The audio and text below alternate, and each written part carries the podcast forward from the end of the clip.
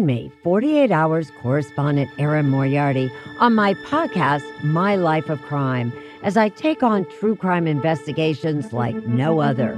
This season, I'm looking into the labyrinth of crime and secrets within families. I'm cutting straight to the evidence and talking to the people directly involved, including investigators and the families of victims. Listen to My Life of Crime with Erin Moriarty wherever you get your podcasts. I've got kids, and that means it's always about them. But I need support too. That's where OLLY comes in. With their delightful, hardworking gummies, my partner and I can actually get a good night's sleep, so we'll both stand a chance of managing our stress responses. Even when the kids are doing parkour in the living room, discover OLLY vitamins and supplements. These statements have not been evaluated by the Food and Drug Administration. This product is not intended to diagnose, treat, cure, or prevent any disease. Inspired by the life of the savvy and ambitious Colombian businesswoman Griselda Blanco comes a new Netflix original limited series. Griselda tells the story of a devoted mother who, with her lethal blend of charm and relentless savagery, creates one of the most powerful cartels in history. Witness Sofia Vergara's captivating transformation into the godmother of the underworld. Griselda, now streaming only on Netflix. Um, right now, I'm I'm in the midst of a mental health crash. I had one two days ago where I hit food poisoning and a mental health crash at virtually the same time. I had a chicken tiki masala frozen thing and just felt completely awful after that. And I um and then then the mental health crashed all at the same time because I couldn't continue to work on stuff. So the mental health crash for me has always been a dopamine related addiction. Uh, it's typically an addiction to accomplishment. You know, all the little hits that you get from social media or getting things done. I, I get very intensely productive when I'm in sort of my my manic high state.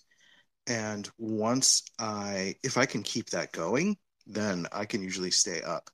But the second that I stop working or the second that I can't work anymore, I crash real hard and my brain goes into a panic about being able to to keep going. And I've had a lot of time to reflect in uh, a way that is very different than I have in the past.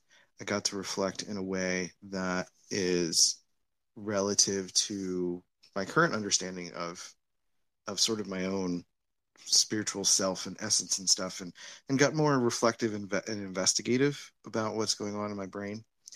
Um, what helped alleviate some of the the mental side of things? Like i had a physical pain on the left side of my head which is typically more of the analytic side and i realized as i started to self experiment and i was like okay let me start doing a little bit of work or analytics something you know like typing on twitter or writing things down, something that's more like administrative. And I started to feel the tension build up in my head again around that.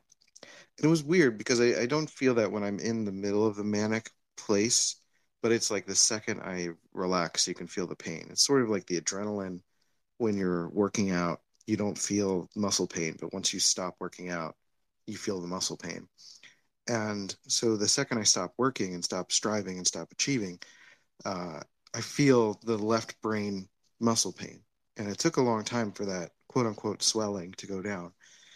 And uh, it really helped me to start to do more right brain things or more holistic brain things like um, visualizing, trying to meditate, focusing on um, not a goal, but just like visualizing either the past, replaying a memory, or trying to come up with like visuals in my head. Sometimes putting a little bit of music on helped, especially related to sadness. Uh, really helped too. So like kind of softer music. I would listen to the Lumineers would be really helpful. And I would go through that sort of uh, listening space of uh, just being with it because it's at least one step closer to my emotional experience without being completely inundated by it and then when the music would stop and everything would turn down, I'd uh, I'd have this question to myself of like, why can't I sit with myself? Why am I still why is it still comfortable for me to effectively be laying down and watching TV in my brain, you know, instead of being with myself and my emotions and my experience? And the second I started to question that, I started to really feel it in my heart space. I really started to feel this like welling up, and it's like, oh, there you are. Because like we typically think of our consciousness as like behind our eyes, right? But it, it's very much in the heart space and very much in Oh, as the bells go off, uh, you're going to hear that very loud in the background. My apologies. Um, we have a church nearby that goes off uh, at usually at noon, but it's 9:15. There's probably something going on. Um, recess at the school or something. I don't know. But I asked myself about my experience and like why am I not spending time with myself and spending that time with myself feels um, really hard to do. Uh, I started to investigate why maybe that is. Uh, I definitely have some wounding from when I was a kid, and I turned towards a lot of media to keep myself occupied. Uh, video games, movies, TV, the internet when that started to come around, and and keep my brain busy you know, even though I'm an introvert, it was it's it's still really hard to spend time with myself. You know, it, being an introvert doesn't necessarily mean introspective. It just means that you're okay being in your own mind. And and I was in my own mind and I'm very comfortable being in my own mind. But turning your mind inward towards yourself is a very different thing than, you know, just like playing out stuff in your mind and watching it, right? Because it's still not you. You're still the person. You're the person watching the things, right? So, me watching the stuff is very different than acknowledging, you know, the me further back. And so, the me further back, you know, once I get into that heart space, like that, that's hard. That feels like, ugh, that feels like being strangled a little bit. But you know, getting to know the full experience of our consciousness, which is like not just our brain, but like the heart experience and the gut experience. I'm very comfortable with the brain and the gut experience, but the heart experience is really hard to to sit with and be with and really feel the emotions and not just talk about them, you know. But I do have to usually talk about them to to to get to the feeling that I'm needing to process. And in this case, the past few days, it's it's been about, uh, you know, it's been these moments are always an opportunity to explore my the chemical side of things. Like I'm always trying to understand my chemical relationship because then there's tools that I can choose to try to balance that, right? So um, I was exploring oxytocin quite a bit because there's a relationship with men in particular with high oxytocin and sex addiction. And I wrote about sex addiction in my book, Happy Chemicals, a neurotic memoir. And I didn't talk about the chemicals in the book, but recently I've been exploring oxytocin and it's through cognitive behavioral therapy or talking things out that actually balances out that oxytocin for men. And I think it has a relationship to relating um, because there's also correlations in men with sex addiction with not being held in a non-sexual way when you're a child. And so you later associate bonding and closeness and relating with sex. And so then it becomes this unhealthy relationship with bonding and sex. And in my book I, I, I talk about this relationship towards my relationship with women being a relationship in which i you know you eventually start to get to a place of of admiration and um what's the word? Uh platonic connection more so with women and being able to hug and cuddle and relate it actually helps to have stepkids that they come over and especially the the little boy's are a little emotional dude and he always wants to like hug and cuddle and all of that stuff. And that that's a really great reframe for my brain that uh, especially with kids like that would be awful to make that that association with kids uh, in a in a in a sex addiction way and molly's been instrumental in in doing that too because we we cuddle a lot. It's not about uh, the sexual experience all the time. And in the past, it's it's typically been about that. When really I've wanted connection and relating and talking, and I felt like the path to that was through sexual interaction. So it, it's it's this interesting relationship to oxytocin there because the sex addiction part is a chemical like that desire then awakens the like oxytocin is released in women most often during something like childbirth where they're creating bonds with their child and men during orgasm when connecting with with their partner. And so and and physical touch is also a big part of oxytocin release. And so you're creating bonds with somebody. It's it's a trust chemical. It's the cuddle hormone. It's the it's the the the connection piece that that makes you feel safe with somebody right? And um, i suspect that there's actually a challenge that we're dealing with culturally around not having enough physical touch with even the people we're close to let alone you know people that we deem to be awful or bad or distant. Uh, you know there's there's been more distance between human beings than ever. Uh, and because we don't have to interact as much we don't have to interact with people that we're not choosing to interact with uh, and I, so i think there's some imbalance r- relationship there. But but the systems effect that i'm trying to understand with myself is that my desire for a release, an oxytocin comfort release, uh, results in a part of the sex addiction is is masturbation and self touch, and an orgasm creates the equivalent of a heroin uh, opiate release uh, at least as far as the research I've found, uh, states. And that has oxytocin has a relationship with dopamine. Dopamine is the reward chemical. It's dopamine is the, the release in our brain. Actually, dopamine is more about the desire. The opiate release is the the release part, but dopamine is the uh, the seeking part.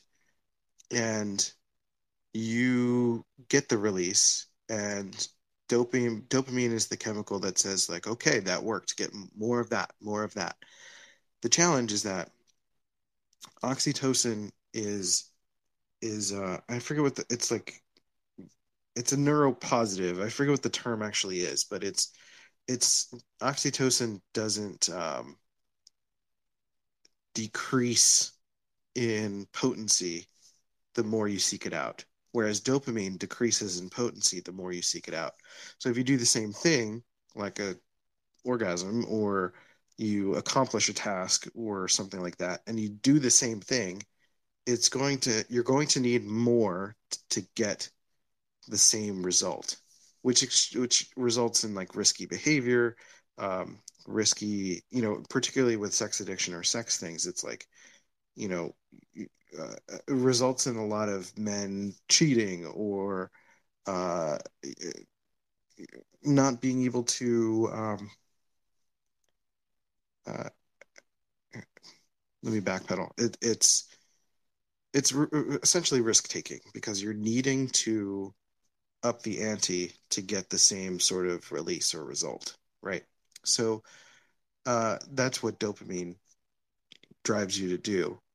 And so if there's this relationship with oxytocin and dopamine then that in essence drives the dopamine receptors up. And then after a while the dopamine receptors burn out and nothing works.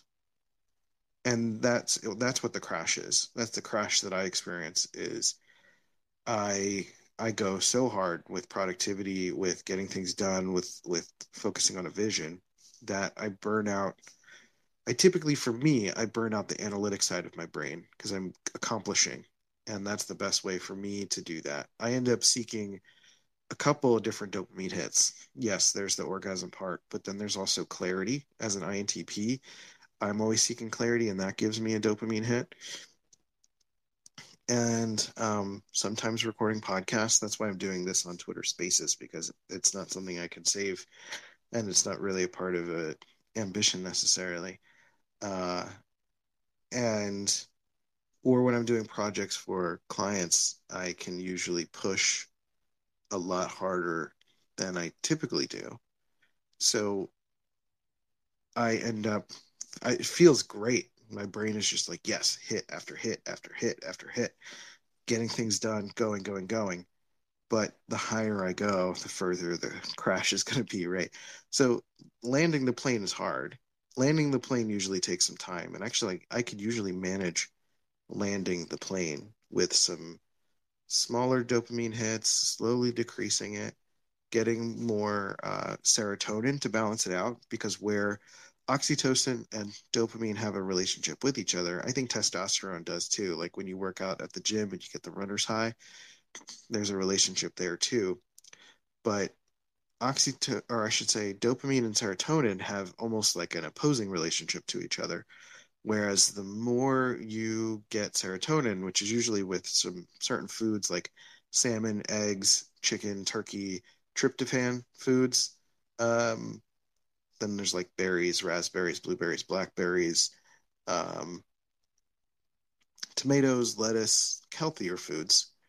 I had a banana yesterday uh, after like my food poisoning started to subside, and it was like the best banana I ever had. and it's usually, I don't know if you've ever experienced that moment where like you eat something and it's like this mundane food, right? It's like a carrot and you're just like, oh my God, that was the most delicious thing I've ever had. And it's it's your taste buds telling you like, oh, this is the chemical you need. This is the stuff you've needed, and you're you're like lost in the desert and you get a drink of water and you're like, oh my God, that's the most delicious water I've ever had. It's the same kind of idea, right? So noticing that was like, okay, what chemicals are associated with bananas? And you know, serotonin is has a strong relationship with bananas because it has a has carbs and it has um, tryptophan uh, in it as well. Uh, it's usually recommended that if you're having trouble sleeping, sleep regulation also helps with serotonin balance.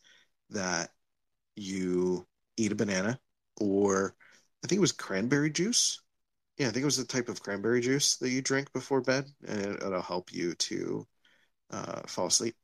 And that's always been true for me. So that's an interesting thing. So right now, my focus is like during the during the uh, that crash during the food poisoning, I felt feverish. I couldn't move, and I was just mentally torturing myself uh, unfortunately, I just didn't want to live anymore. It was that awful.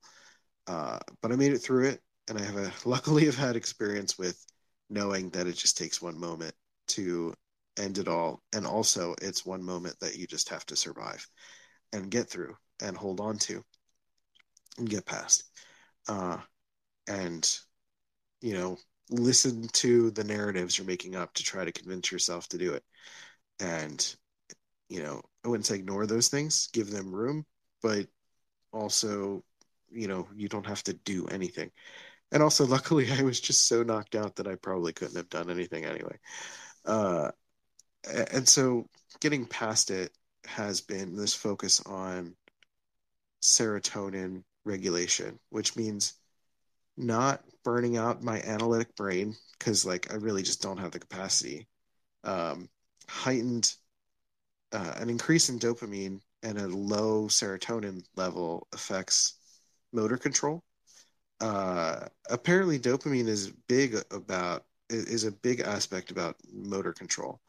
Um, you know, it's like the it's the reason you jump in excitement, right? And you move in excitement when something exciting happens.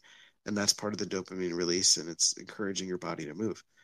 And so um, not being able to to move means that the you know dopamine isn't having an effect anymore and uh, i'm i'm not um, you know my my motivation and and motor drive is reduced quite a bit uh, and so it's this feeling that um,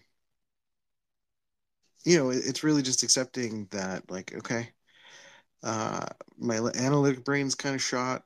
Can't really work right now. I need to take some time off. And the focus right now is just eating good food. Um, a shower's been nice because that helps with like getting some some physical touch on the skin. It's kind of like a massage. That helps. Um, and then switching to healthy food. I just immediately stopped craving sweets because like the craving of sweets is also a high dopamine, low serotonin relationship, and um, and all of that stuff. So right now I'm kind of in the burnout stage. Uh, I don't know how this usually takes a few days. Uh, can sometimes take up to a week or even longer, but you know, it's it's. Luckily, I, I don't have food poisoning anymore because that would have been torture to continue to have to deal with. Uh, so I can find the balance. I can talk here. I can do a couple little dopamine things, not push it, pay attention to my brain, especially pay attention to the left side of my brain when I get to analytic and I'm doing too much striving. And another thing I noticed is that um, as a result of this, you know, I've been kind of in this this existential career relationship. I'm trying to figure out I'm kind of in this career transcendence space where I know that there's a next phase I'm needing to get into with my career, or at least the second half of my day needs to change. Like the first half of my day, I'm doing podcast editing and stuff, um, which has been fine most of the time. But then the second half of my day, I need a break from the analytic stuff. But I also need to find ways to make money. So it needs to be a creative shift. And I thought at first, like going into like doing YouTube stuff uh, would be a, a a shift into being more creative. But the more I think about it, doing YouTube as a content creator, like content creators are producers that create content for themselves. And there's so much administrative work that goes into content creation, like YouTube management, uh, writing captions, you know, it's an analytic process. It's creative. There's creativity in it, but you, are very much an administrator uh, as well. And if I'm doing all sorts of administrative stuff and then I go into doing more administrative stuff, no wonder I'm burning out. No wonder so many of us are burning out because there's probably uh, there's there's so many platforms of possibility in terms of creating but there are very few that require no admin work. And there's just so much administrative work that is involved. Um, Dr. Dario Nardi has done brain scans, and one of the tests that he does is typing on your phone. And he says that people think of it as like a creative process to like be passively watching TV or anything like that on your phone. But uh, the analytic part of the brain tends to light up when we look at our phone or we're doing stuff on our phone. And so there's so much analytic, left brain, executive functioning burnout, probably why there's so much uh, ADHD diagnosis these days. Um, I, I, think that there is uh, there's way too much administrative, analytic stuff going on, and so for myself, I'm like, all right, where's the shift? What else? What else can I do? You know, that isn't going to tax that part of the brain anymore than it already is. Uh, and and that's part of the transcendence part. That's part of I don't know what's coming.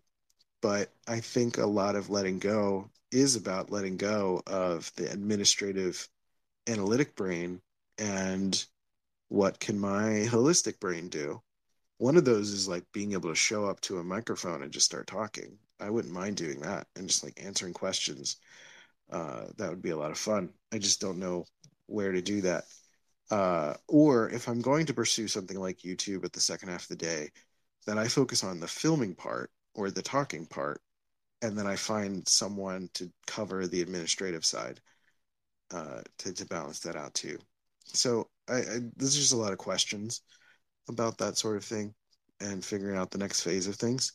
But I do know that there is this relationship with serotonin and dopamine that needs better balance, and then how my desire for oxytocin is um, doesn't get alleviated with you know sexual release. It actually gets worse, and actually gets alleviated with something like talking and relating and cognitive behavioral therapy, which actually encourages me to continue talking here or on my podcast, uh, Happy Chemicals, or expressing myself in a notes app or something like that without without some sort of um, you know goal attached to it. I think that's what I need is to do stuff that isn't that is more emergent and less driven, so to speak. So I don't know if anyone will listen to this, but uh, this is worth a try and uh, seeing how this goes. So, uh, yeah, let me know if you listen to this and if this is something you'd like me to keep doing, or if you would like to join me for a chat one day. That would be fun. All right. See ya.